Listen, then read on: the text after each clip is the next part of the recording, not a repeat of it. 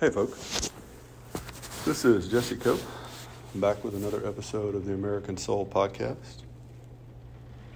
Hope y'all are doing well, wherever y'all are, and whatever part of the day you're in. Got a little rainstorm moving through today, so I'm inside. I don't know if you can hear it on the windows or not. Sure is nice to hear, though. We've gone quite a while without rain. Lord knows we could use some. For those of y'all that give me a few minutes of your time each day, I sure am grateful. Sure do appreciate it. For those of y'all that continue to share the podcast, tell other people about it. I'm incredibly grateful for that. And for those of y'all that have joined on Patreon and support the podcast, I'm especially grateful for y'all as well. Thank you, Lord, for the rain.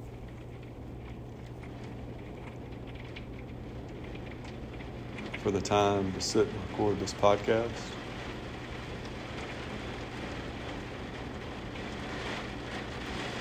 For the people that listen to it and share it.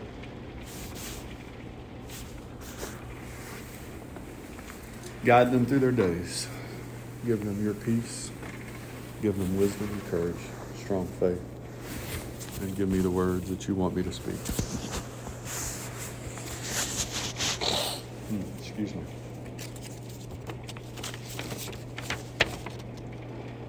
We're going to talk about something, folks, that uh, I've had on my mind for quite a while. Had it planned out more or less for a few months now. And I'm going to try and do it pretty succinctly, but if I If I garble it, I apologize. I have, off and on, most of my life been a member of one Methodist church or another. And if you don't know much about the Methodist church, that's fine. It really doesn't matter.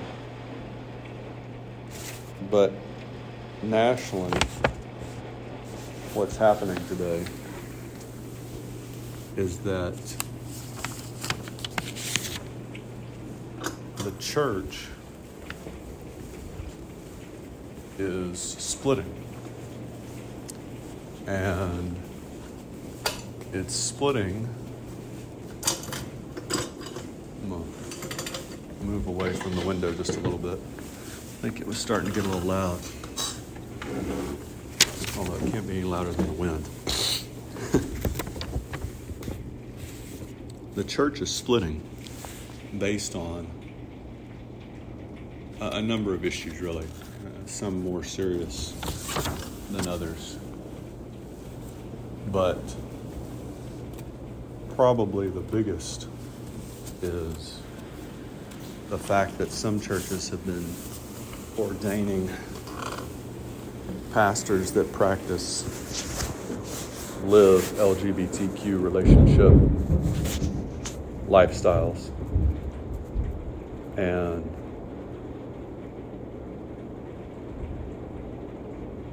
married marrying people of LGBTQ lifestyles in the church when that goes directly against Methodist doctrine and more importantly, far more importantly, goes against God Jesus Christ in the Bible.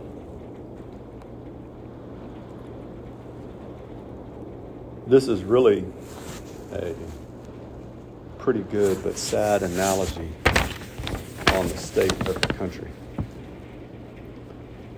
And the reason I say that is because you have two differing groups in the Methodist Church today those that support LGBTQ ordination and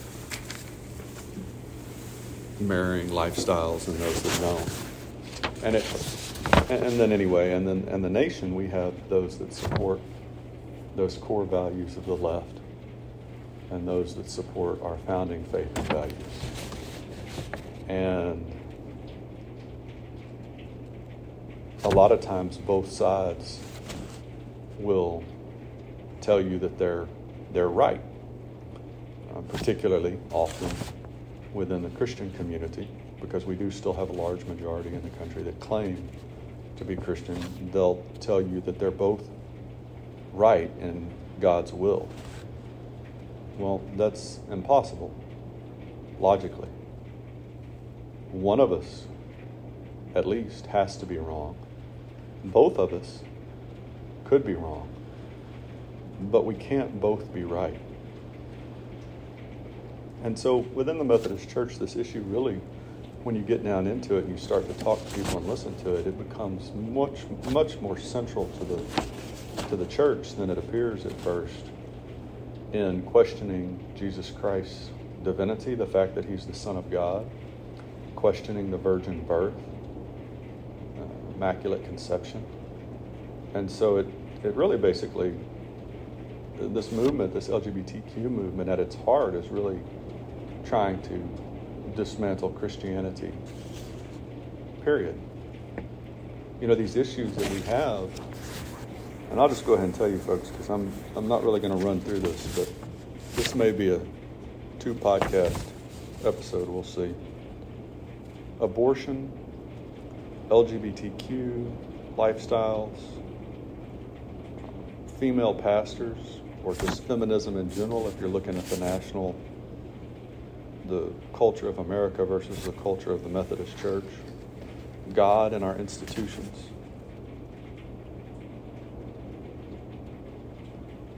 These aren't issues of just simple differing opinions. These are core moral issues. And when you have people, for example, that say that it's not murder that abortion isn't murder, and, and you have others that say that abortion is murder. There's no reconciliation there, folks. One side or the other is going to have to give. And either one side's going to have to decide to live under the rule, under the laws of the other side, or you, are going to have to end up with a fight, some kind of event that settles the issue.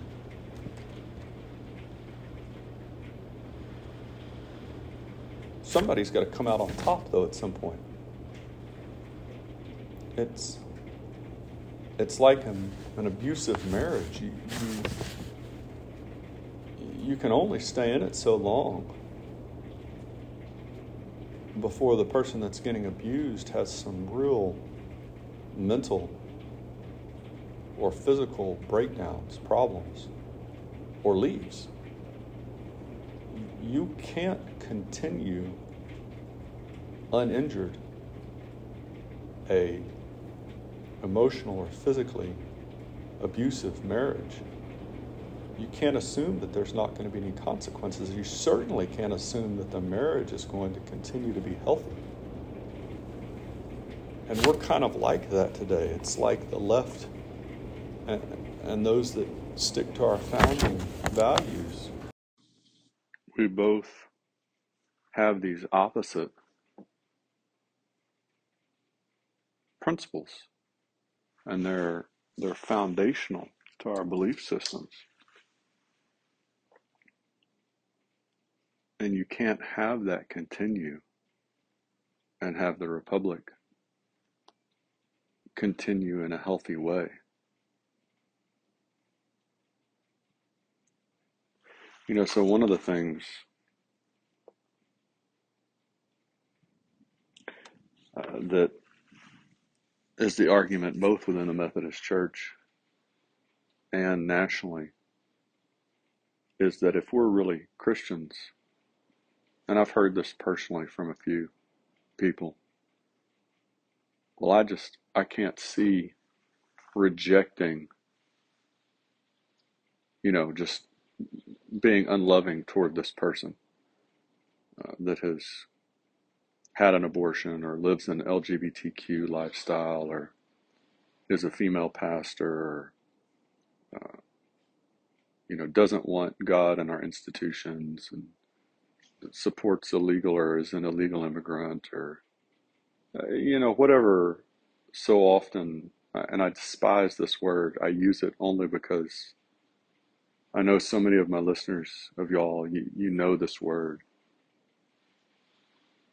the woke society you know, they find whatever catchphrase, whatever ism, racism, bigotry, etc., etc., sexism. But and so they say they really look at Christians and they say, well, you're you're not following Christ. You're kicking this person out of your church, or you, you know, you hate these people. And really, ironically, the truth is almost exactly the opposite. If you have a child that does something wrong, for example, steals something, cheats on a test somehow, lies, whatever it is, if you're a loving parent, you discipline that child, correct that child, make sure that that child knows that that action is unacceptable, but that you still that you that you love them dearly, and that's why you are disciplining them, is because that action is unacceptable. And so,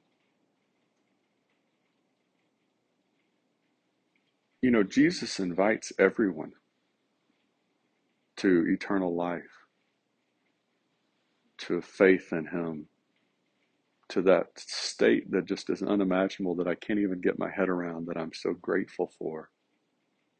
A future of of joy and happiness where there's no more tears and no more sorrow, no more sadness, no more pain.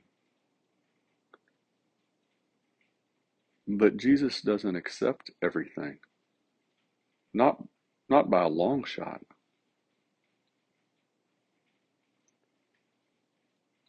And so, if, if we really, when Jesus, Jesus loves us too much to let us continue on the way that we are and approve of that.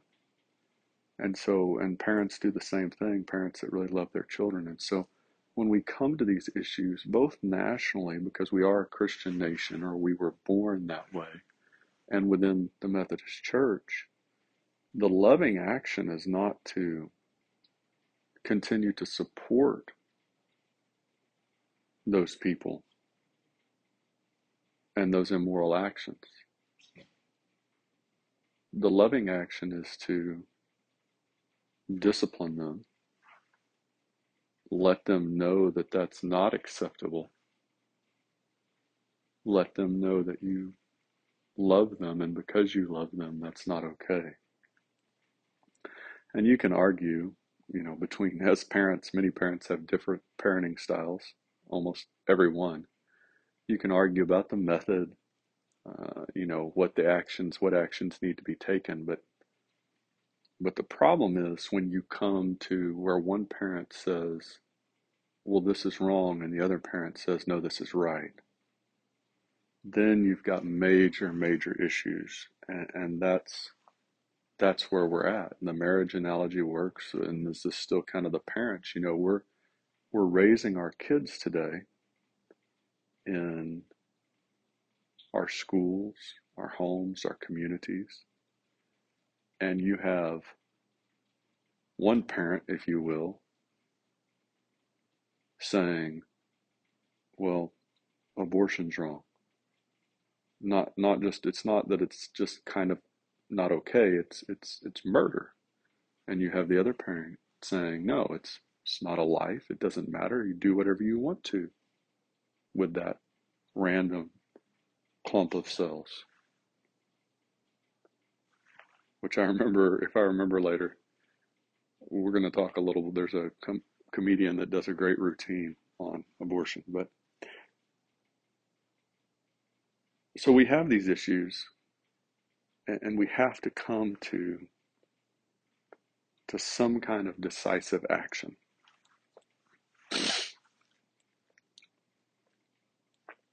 And so, what I'd like to do, and I think I'll kind of wrap up here, even though we're a little early. What I would like to do tomorrow is is go through some of these core issues and and cite them specifically from the church, not from the church, from the Bible, from God's Word, for two reasons. One, most importantly, because we're a Christian nation, and and so if we're a Christian nation, we've got to go back to God and Jesus Christ. And and then two, it's a it's a lesser concern for me maybe I'm wrong here. Some of y'all are going to hear this and, and it's going to be kind of shocking, but the Methodist Church to me is a lesser concern because we have so many other options for churches. Uh, and and although the church body is more important than any national government in the world as a whole, because we have other churches within the church body, to me, you know, we have choices of other places to go in America, there's no other place to go in the world for freedom, for liberty. And, and this freedom and liberty spreads Christianity. We've talked about that with Christopher Columbus and so many others. That was the main purpose of so much of our founding was to spread Christianity. And so if we if we lose that light here, like Lincoln talked about, there's a real good chance nobly save or meanly lose the last best, you know, last best hope of earth we could go into another dark ages. And so that that's why I say that. And so what we'll do tomorrow is is we'll kind of break down some of these core issues, uh, the non-negotiables, and we're going to talk about a couple of comments, how that ties in from from Lincoln and from President Coolidge. And it just shows how clearly, folks, that we we can't equivocate. We can't have it go both ways. Uh, it's just impossible. So, uh, and there is hope. There's always hope. We've got to turn back to God. And so, as we go through these issues tomorrow, one of the things I'll ask, uh, we talk about Patrick Henry's quote on your sphere of influence and encouraging virtue wherever you have that opportunity uh, I would include in that telling people about our real history and heritage and, and trying to really win some of these hearts and minds back to truth and helping us turn our country around. And so if you if you do feel like you can share this podcast with others, I, I am incredibly grateful on a personal scale, folks. But I also hope, and maybe this is this is more personal even, I hope that it helps our country and helps turn us back. So if you feel like you can, please do. And I'm grateful for it.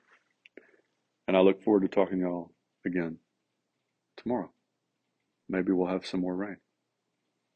God bless y'all. God bless your families. God bless America. We'll talk to y'all again real soon. Looking forward to it, folks.